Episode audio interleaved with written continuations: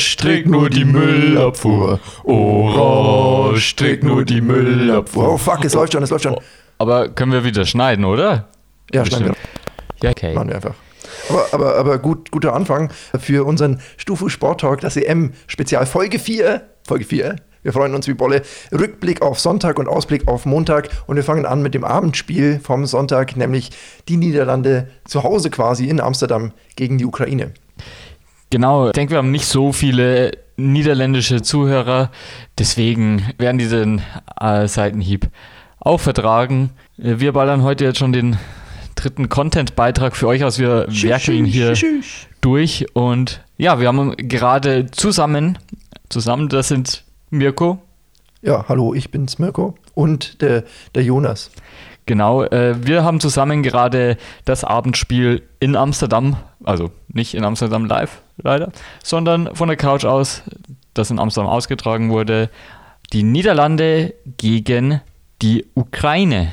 Genau, und die Niederlande in Orange, äh, wie bereits äh, angedeutet, hat das Spiel letzten Endes mit 3 zu 2 gewonnen, was wir zwischenzeitlich nicht mehr für Möglichkeiten hatten. Ja, es war wirklich ein wildes Spiel. Ähm, laut Mirkos eigener Aussage das beste Spiel, das er seit langem gesehen hat, über 90 Minuten. Ja, ich habe mich zwischendrin nicht gelangweilt und das will schon was heißen. Ich langweile mich schnell. Vor allem bei den Aufnahmen von, von dem Stufu Sport Talk. Ja, also, du langweilst mich schon wieder. ja, auf jeden Fall, das Spiel hat nicht so eindeutig begonnen, wie es jetzt, ähm, oder so spannend begonnen, wie es jetzt am Ende war. Wer uns ein bisschen, oder was wir auch schon davor in unserem Vorschau geredet haben, ein bisschen überrascht hat, dass er aufgestellt wurde, ist Wout Weghorst, wobei wir beide ja der Meinung waren, er hätte es verdient. Ja, er ist sympathisch, da kann man sich auch mal unterhalten und das hat er jetzt auch wieder bewiesen, hat nämlich einen von diesen drei Treffern durchaus torinstinktmäßig reingepölt. Genau, es war erst sein siebtes Länderspiel und dann gleich in einem EM-Rundenspiel von Beginn an. Äh, anfangs war es noch ein bisschen, ja, überschaubar. Die, äh, Memphis Depay hatte mal am Anfang gleich eine Chance. Danach tat sich lange Zeit erstmal nicht so viel. Jamolenko hat sich mal durchgewühlt und einen Abschluss versucht nach circa einer halben Stunde und die Ukraine hat, finde ich, in der Phase auch ganz gut mitgehalten. Weghorst hat mal versucht, den Torwart zu umkurven. Das ist ihm aber nicht ganz gelungen. In der 40. Anlauf. Minute gab es noch eine Riesenparade vom ukrainischen Schlussmann Buschjan, der da die krakenmäßige äh, Monster-Safe-Dingens rausgehauen hat mit dem linken Arm, den durchaus strammen Schuss da noch von der Linie gekratzt hat. Das war, das war durchaus beeindruckend. Das war eine krasse Parade, vor allem weil er eben noch abgefälscht war und die Sicht verdeckt war. Ich glaube, der Schuss kam von ähm, Giorgino Weinaldum und Weinaldum, danach. Der Kapitän. Genau, und danach hatte dann eben auch noch Dumfries eine riesen Chance. Eine zweite des Spiels war das schon. Tolle Flanke von Depay und Dumfries hat am Ende ein dummes Gries gemacht, denn er hat den Kopfball kläglich neben das Tor gesetzt. Ja, ganz schön. Da habe ich es mir noch aufgeschrieben. Fahrlässige Chancenverwertung, also ganz, ganz schlecht vor dem Tor haben sich die Niederländer da präsentiert. Die haben das Spiel eigentlich ganz gut im Griff gehabt, aber es stand halt zu diesem Zeitpunkt trotzdem noch 0-0 und das hat sich aber relativ schnell nach der Pause geändert. 1-0 in der 52. durch Weinaldum. Nicht so glücklich vom Torhüter, der springt bei einer Hereingabe ein bisschen nach vorne und versucht dann den Ball rauszufischen. Äh, de facto legt er ihn aber nur ein paar Meter vor sich, kann ihn nicht festhalten dementsprechend. Dann kommt Weinaldum und drischt ihn da mordsmäßig unter die Latte. Wirklich ansatz- und humorlos ganz anders als unser äh, Podcast hier, der natürlich vor Humor strotzt. Und ja, du hast es gesagt, leichte Torwartfehler, aber schon in der Entstehung hätte der Linksverteidiger der Ukrainer das verhindern können. Für die Niederlande, da dachten wir schon, jetzt wird es einfacher für die Niederlande und die Ukraine kann nicht mehr so dagegenhalten. So sah es dann auch erstmal aus, denn die Niederländer haben auch noch ein zweites Tor nachgelegt. Das war quasi ein, ein, ein Mini-Doppelschlag, denn nur sieben Minuten später war es eben Wechhorst, der ihn da weggehorstet hat und ordentlich ähm, abgestaubt hat. Wieder so ein Abpraller. Ich muss auch sagen, die Tore der Niederländer haben mich jetzt nicht vom Hocker gehauen, aber die zwei Tore, die von der Ukraine anschließend folgten, die waren schon Zucker. Genau, denn wie durch ein Wunder haben die Ukrainer auch noch in der zwischen 70. und 80. Minute einen Doppelschlag hingelegt. Genau, das ähm, war nämlich in der 75. Minute. Bis dahin war André eher der harmlos Lenko und dann hat er ihn aber ganz ordentlich äh, reingeschlänzt und plötzlich war es wieder der Jarmolenko. Ein toller Wortwitz. Ich weiß. Und ein noch tollerer Schuss. Äh, kann man sich durchaus mal anschauen. Und auch eine Klick-Empfehlung. Ich weiß nicht, ob das dann auffindbar sein wird, aber aus meiner Sicht gab es den Einwurf des Jahres in diesem Spiel. Die Ukrainer haben es geschafft. Beim eigenen Einwurf hat Falscher der einwerfende Einwurf, ja. Spieler irgendwie zwei Schritte mit dem Ball über die Linie nach vorne gemacht und ihn dann einfach vor sich hinfallen lassen. Es sah schon sehr, sehr kläglich aus. War auch schon der zweite falsche Einwurf von der Ukraine. Das dürfen sie vielleicht nochmal üben. Ja, dafür hat es mit äh, den Standards besser geklappt, denn nur ein paar Minuten nach Jamolenkos äh, Traumtor gab es einen Freistoß, der dann auch zu einem Kopfballtor führte. Ja, das war eine sehr, sehr gute Flanke, muss man sagen. Und da stand Jaremczuk ganz genau richtig und nickt ihn ein. Tolles Tor, muss man sagen. Tolles Tor und da haben wir als Freunde des Underdogs gejubelt, als hätte Deutschland gewonnen. Ähm, und uns gedacht, das ist jetzt der Nackenschlag für die Niederlande und jetzt kommt es zum Unentschieden. Aber war nicht so, weil Dumfries, äh, bereits erwähnt, seine Verfehlungen aus äh, vorherigen Minuten wieder gut gemacht hat. Er hat ja schon zwei, drei Chancen gehabt und sie sehr relativ ganz schön kläglich vergeben vor dem Tor aber dann die schwierigste von allen, äh, ganz, ganz ordentliche Flanke und äh, irgendwie so gegen die eigene Laufrichtung, den Kopfball, dann gegen die Laufrichtung vom Torwart irgendwie reingenickt. Das war schon ein starker Kopfball, muss man sagen. Da hat aber Zinchenko in der Verteidigung nicht so gut ausgesehen. Da hat er sich ordentlich überspringen lassen. Davor war auch schon ein bisschen unglücklich von Buschan, der den Ball da eigentlich einmal schon hätte wegpölen können. Macht das nicht so oder nur, nur so halbherzig. Dann kommt das Ding natürlich zurück wie so ein Bumerang und prompt schlägt es ein, auch beim Kopfball selber, der vor ihm ein bisschen aufsetzt sieht er nicht ganz glücklich aus, kommt noch ran, kann aber das Tor nicht verhindern. Ja, unglücklich. Und das Ganze in der 85. trotz fünf Minuten Nachspielzeit ging dann da nichts mehr für die Ukraine. Nee, da waren dann die Niederländer tatsächlich zu abgezockt und ja, jetzt können sie sich freuen, der Auftaktsieg ist doch noch geglückt und ich würde sagen, dann bleiben wir doch gleich mal in der Gruppe und sagen, wem denn noch der Auftaktsieg geglückt ist den Österreichern, den Freunden aus der Alpenrepublik. Die haben nämlich die Nordmazedonier mit 3 zu 1 geschlagen. Das war tatsächlich der erste Sieg einer österreichischen Mannschaft bei einer EM-Endrunde jemals. Das ist schon mal ein äh, historischer Rekord. Einer von, ich würde es mal sagen, mindestens drei, die heute aufgestellt wurden. Der zweite war auch in diesem Spiel, nämlich Guram Pandev, den wir ja auch in unserer Vorschau erwähnt haben, der 37-jährige Nordmazedonier, der einzige Nordmazedonier, den man wirklich kennt, hat tatsächlich äh, zugeschlagen und den zwischenzeitlichen Ausgleich besorgt. Ja, er hatte in seiner Karriere schon viel erreicht. Jetzt hat er noch ein kleines weiteres Achievement. Goran Pandev, ja, es war der erste für, für Nordmazedonien in einer Endrunde eines Turniers. Genau, in der Tat. Und das hat er auch ganz fein gemacht. Äh, sensationelle Abstimmungsprobleme in der Hintermannschaft der Ösis, die zu diesem Zeitpunkt 1 zu 0 geführt haben. Und dann hat sich da niemand so richtig mit äh, Ruhm bekleckert. Das äh, Ganze sah eher aus wie Slapstick, äh, Slapstick mehr oder weniger. Wie Schlappstick, ja, genau. Und das erste Tor eben ja. die Österreicher, schöner langer Ball von Sabitzer, ja, der äh, Leiner gefunden hat und der hat ihn dann Volley reingemacht. Das war auch äh, Butter, Butterzucker, Zuckerbutter, wie man hier zu sagen pflegt. Genau, äh, wenn ihr mehr zur Butterzucker wissen wollt, hört doch in die letzte Folge rein. Ähm, ja, schönes Tor auf jeden Fall von äh, Leimer und äh, Leiner, Entschuldigung. Und ja, da sah es eigentlich ganz gut aus. Ist es seinem Namen auf den Leim gegangen? Ha, ha. Sah es eigentlich ganz gut aus für Österreich. Aber wie gesagt, äh, dann äh, diese Slapstick-Einlage von Hinteregger, Alaba und dem Torhüter, der äh, Österreicher, keiner von den drei sah da richtig gut aus und Pandev musste nur noch einschieben.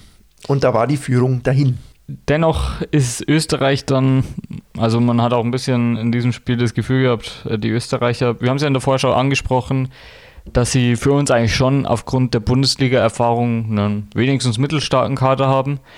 Aber sie sind nicht richtig in die Gänge gekommen. Das hat sich erst so ab der 60., 70. Minute geändert. Ja, würde ich genauso unterschreiben. Hatte auch ein bisschen damit zu tun, dass bis dahin Alaba sehr, sehr defensiv gespielt hat und oft der allerhinterste Mann war, wo er natürlich weder im Spielaufbau noch seine Schnelligkeit noch seine Technik irgendwie gewinnbringend einsetzen konnte. Und als sich das dann ein bisschen geändert hat im weiteren Spielverlauf, wurde Österreich prompt stärker. Genau, äh, tolle Vorlage von Alaba, Flanke scharfe Flanke reingebracht in den Strafraum und da war äh, Gregoritsch zur Stelle und ist dazwischen gespritzt und hat eingeschoben. Das war allerdings das 2 zu 1 und hat die Österreicher, hat ihnen sichtlich gut getan. Guter Wechsel auch vom österreichischen Trainer, der Gregoritsch erst kurz zuvor eingewechselt hatte hat er da ein glückliches Händchen bewiesen. Vor allen Dingen, weil auch der Torschütze zum 3 zu 1, Marco Arnautovic, äh, gleichzeitig mit Gregoritsch erst eingewechselt wurde. Vor dem Spiel war ja nicht ganz klar, ob er schon eingreifen kann, hatte da noch ein bisschen Probleme. Aber dann hat es doch äh, zumindest für eine halbe Stunde gebacken gekriegt und prompt eingenetzt. Ja, cool. War ein schönes Tor. Cool, der Torwart umkurvt, ja. Eben, das war dann schon die 89. Minute, glaube ich. Schöner also den Deckel drauf gemacht. Ja, die Österreicher jetzt äh, mit drei Punkten, sehr wichtigen drei Punkten. Jetzt steht man nicht unter dem Zugzwang, dass man unbedingt gegen die Ukraine gewinnen muss. Wenn man jetzt sagt, ja, Niederlande kalkuliert man vielleicht als äh, Niederlage ein und ja, umgekehrt auch für die schon davor besprochene Niederlande natürlich sehr wichtig, dass sie nicht die Hypothek haben, gegen die Ukraine nur unentschieden gespielt zu haben. Genau, was halten wir von dem Spiel sonst noch fest? Ich habe äh, beobachtet, dass Österreich oft und lange sehr nervös gewirkt hat. Es hat sich dann zum Beispiel darin geäußert, dass äh, so ziemlich im Angriffstitel niemand mehr die Verantwortung übernehmen wollte und äh, an der gegnerischen Box wurde dann immer eher nochmal der Querpass gesucht, der dann aber in 90 Prozent der Fälle abgefangen wurde. War, fand ich ein bisschen befremdlich, war, war nicht so, war nicht so Knorke. Außerdem haben wir auch schon angesprochen gehabt, dass die Österreicher wahrscheinlich ein kleines Torhüterproblem haben könnten und auch das hat sich bestätigt. Für Bachmann natürlich, den, den österreichischen Torhüter Daniel Bachmann, eine gute Sache, dass sein grober Schnitzer da beim 1 zu 1 letzten Endes nicht teuer wurde. Ja, da ist er bestimmt seinen Vorderleuten sehr dankbar, dass sie noch den Sieg rausgeholt haben. Aber ja, Österreich muss sich auf jeden Fall, klar, wir haben es gesagt, die letzte halbe Stunde war gut, aber um sicher weiterzukommen, müssen sie vielleicht nochmal, zumindest gegen die Ukraine als direkten Konkurrenten, eine Schippe tief pflegen. Denn wir haben ja heute gesehen, die Ukrainer können durchaus sehr gefährlich sein. Ja, und äh, Mazedonien seinerseits äh, hat mich eigentlich ein bisschen positiv überrascht. Die waren konsequent unangenehm, haben da immer wieder starke Konter auch gefahren und durchaus zwischenzeitlich auch nicht so unverdient das 1-1. Haben das äh, sehr gut gemacht, die Freunde aus Südeuropa. Und haben da wirklich einen einigermaßen starken Auftritt hingelegt. Hätten sich eventuell auch was verdient gehabt eigentlich. Ja, richtig gut gefightet. In der ersten Halbzeit, glaube ich, hatten sie über 60 Prozent gewonnene Zweikämpfe. Also da wirft sich wirklich jeder rein und die kommen übers Team. Aber auch in Gruppe C rollte der Ball bereits, ne, Gruppe D es das, Entschuldigung, rollte der Ball bereits. Nämlich hat England heute gegen Kroatien gespielt und wir müssen uns jetzt auch mal, äh, muss man auch mal sagen dürfen, das war, da, da haben wir uns ganz, ganz gut geschlagen in unserer Prognose. Ja, wir haben bisher eigentlich, denke ich, alles ziemlich korrekt eingeschätzt. Also benutzt uns ruhig für eure nächsten Tipico-Tipps. Denn wie von uns in der Vorschau schon besprochen, Kroatien haben wir als nicht so stark eingeschätzt und Sie blieben eigentlich auch das gesamte Spiel gegen die Engländer ziemlich harmlos, abgesehen von zwei, drei Einzelaktionen. Ja, und auch die sind nicht wirklich gefährlich aufs Tor gekommen. Also wirklich gefährlicher Torschuss gab es da keinen. Deswegen konnte auch unser an anderer Tipp, Progno unsere andere Prognose, dass England vielleicht auch ein kleines Torhüterproblem hat, weder belegt noch äh, widerlegt werden, weil Pickford musste nicht eingreifen. Nee, nicht größer. Vor dem Spiel gab es schon den ersten ähm, größeren, ja, ich sag mal, Aufschrei, denn der Kader, den äh, Southgate, der englische Trainer, nominiert hat für das Spiel, war ohne Sancho und Chilwell, Rashford und Bellingham nur auf der Bank. Was sagst du? Es, war das für dich sehr überraschend? Durchaus. Ich hätte vor allen Dingen äh, gedacht, dass Chilwell spielt. Als frisch gebackener Champions League-Sieger hat er auch bei Chelsea sehr, sehr gute Auftritte hingelegt. Sancho, weiß ich nicht, hat ja auch eher eine durchwachsene und mit von Verletzungen geprägte Saison hinter sich. Dass man ihn aber gar nicht mitnimmt, hat mich schon durchaus auch überrascht. Andererseits, das Spiel ging 1-0 für England aus. Erfolg gibt Southgate recht. Recht. Recht. Ja, also dieser 23er, also ist wohl dem 23er Kader zu Opfer gefallen, der jetzt öfter diskutiert wird, ob das äh, so eine gute Lösung ist, dass man nicht einfach alle 26 mitnehmen darf. Gut, ja, zum Spiel an sich. Ich habe mir aufgeschrieben, dass England einen äh, guten Start hatte. Da hat ja auch mal Phil Foden mit seiner wasserstoffblonden Eminem-Frisur, die er zurzeit trägt, an den Pfosten. Slim genagelt. Shady ja. an, an, den Post ge, gebumst. Ja, äh, war, war ein guter, guter Schuss, gleich mal nach fünf Minuten Zeichen gesetzt. Und es ging auch eigentlich ganz gut weiter. England hat äh, echt einen guten Start dahin gelegt. Das Ganze dann gekrönt von Sterlings 1 zu 0. Ja, genau. Dazwischen war eigentlich eine Schnarchphase angesagt. Also da konnte man sich fast schon hinlegen. Das Spiel war leider wirklich nicht so das Gelbe vom Ei ab dem Zeitpunkt, wo die Kroaten ein bisschen dagegen gehalten haben. Aber ja, dann eine wirklich schöne Kombi, du hast ja schon gesagt. Und auf einmal ähm, Sterling kriegt den Pass in die Schnittstelle und setzt sich da nochmal gut durch und macht dann aus kurzer Distanz das Tor. Letztlich auch der Endstand von Kroatien kam dann nicht mehr viel. England hat sich nach dem Tor wieder ein bisschen gefangen, wieder ein bisschen mehr nach vorne gemacht. Unter anderem Kane, ich hatte ja prognostiziert, er schießt ein Tor, hat zweimal mehr als kläglich vor dem Tor vergeben, ist dann noch mit dem Pfosten zusammengerasselt, konnte aber weiterspielen. Später ging er dann trotzdem raus, der englische Kapitän. Was am Pfosten. Genau, was halten wir sonst noch fest? 25.000 Zuschauer im Wembley Stadium, Stadium in, in London. Sehr, sehr cool, gute Atmosphäre. Die Londoner waren auch gut drauf, spätestens nach dem Tor. Genau, und äh, Fun Fact: äh, Das war das erste EM-Spiel von England im Wembley-Stadion seit 1996. Und weißt du, wer da bei diesem letzten WM-Spiel, äh, EM-Spiel 1996 im Halbfinale den entscheidenden Elfmeter gegen Deutschland verschoss, den Andy Köpke gehalten hat? Sag jetzt nicht Gareth Southgate. Genau der. Ich kann das nicht. Das ist ja, das ist ja, das ist ja, das ist ja, boah. Southgate Gate. Das, das Southgate Gate, ja. Heute hat er Grund zum Jubeln. Ja, es war nämlich der erste Auftaktsieg einer englischen Mannschaft in einer EM jemals. Neunmal haben sie sich qualifiziert, neunmal haben sie das erste Spiel verloren. Insofern auch für die Engländer relativ historisch.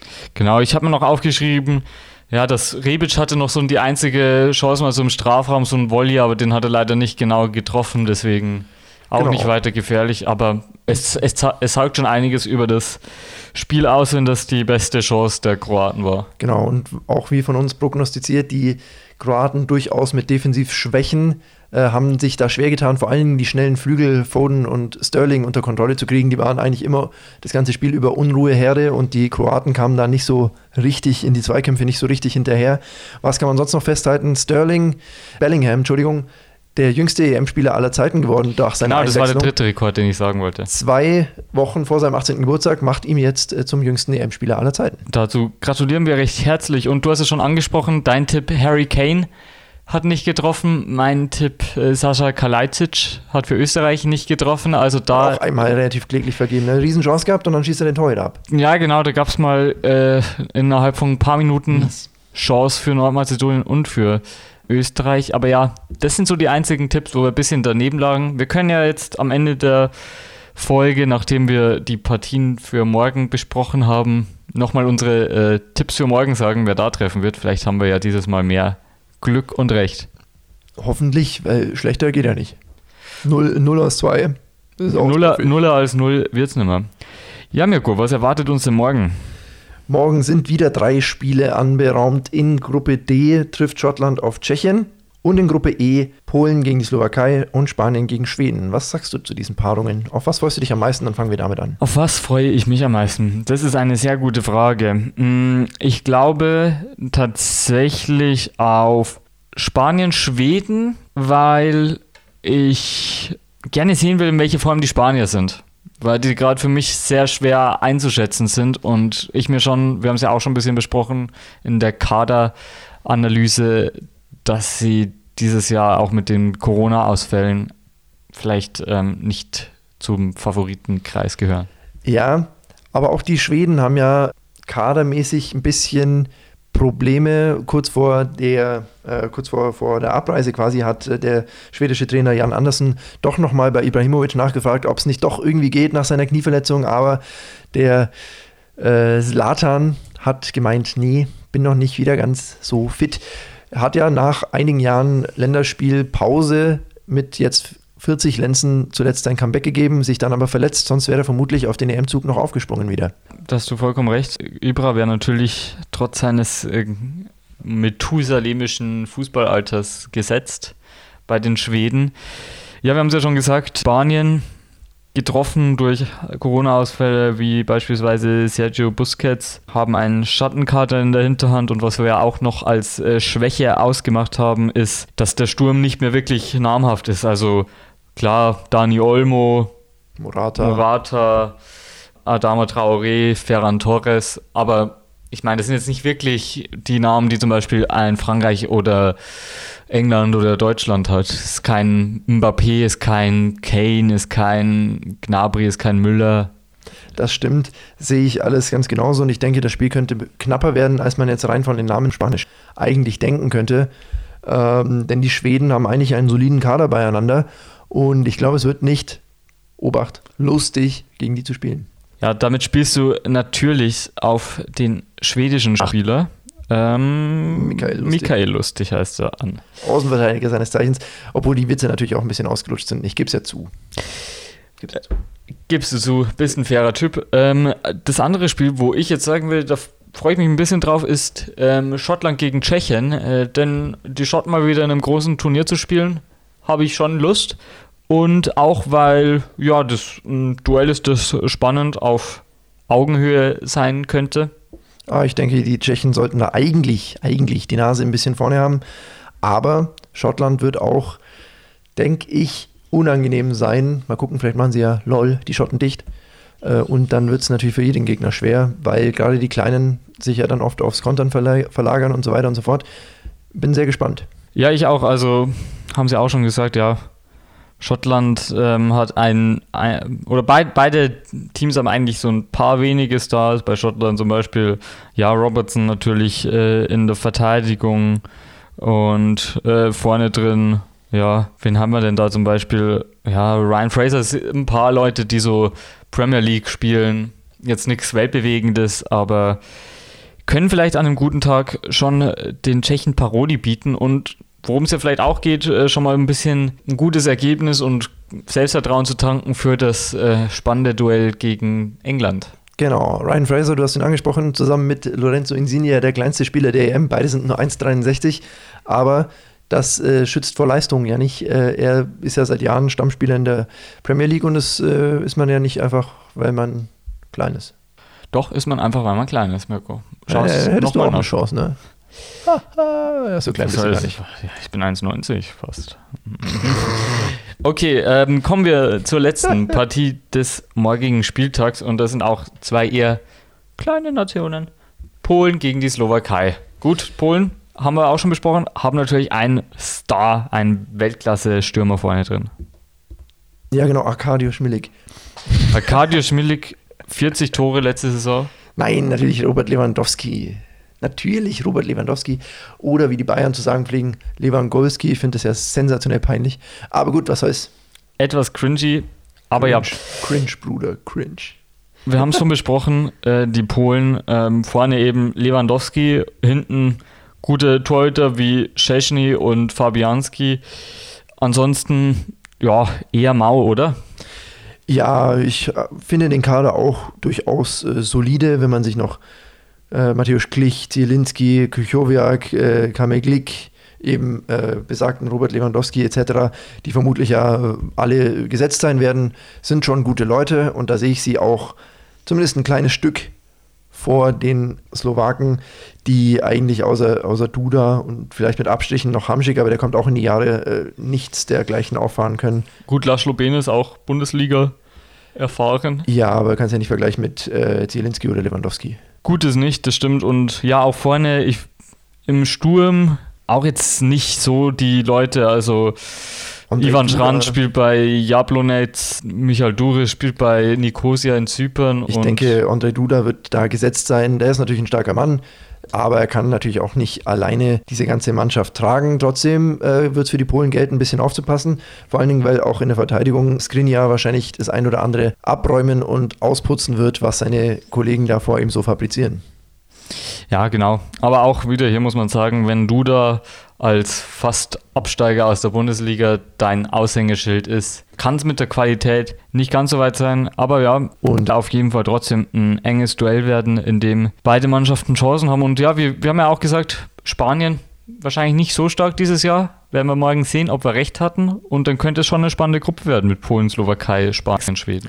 Schreibt uns doch gerne in die Kommentarfunktion auf unserer Homepage, was ihr von uns haltet, was ihr von unserem Podcast haltet, ob unsere Tipps euch Geld auf Typico einbringen, weil wenn ja, dann müsst ihr uns zum Essen einladen. Genau, und wir verraten jetzt noch kurz wieder, wer denken wir, ein Spieler, das morgen, der morgen trifft, Mirko? Ja, Lewandowski. Mirko sagt Lewandowski, okay, da möchte ich natürlich nicht den gleichen sagen. Dann ich war einfach schneller. Du warst einfach schneller, ja. Hm, ich weiß nicht, ist. Ich hoffe mal.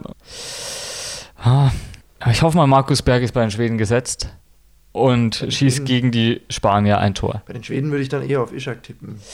Ja, aber ich weiß jetzt nicht safe, wie viel Spielzeit Ishak kriegen wird. Fairer Punkt. Also merkt uns, merkt euch unsere Worte. Markus Berg und Robert Lewandowski schießen sich gegenseitig, nee, nicht gegenseitig, aber schießen sich morgen äh, um die Wette an die Spitze der Torjägerliste.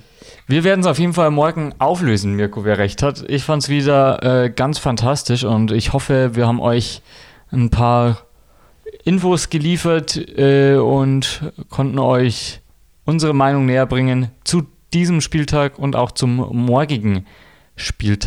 Morgiger Montag wieder drei Spiele bei der Fußball-EM 2020. Ich finde es ja immer noch witzig.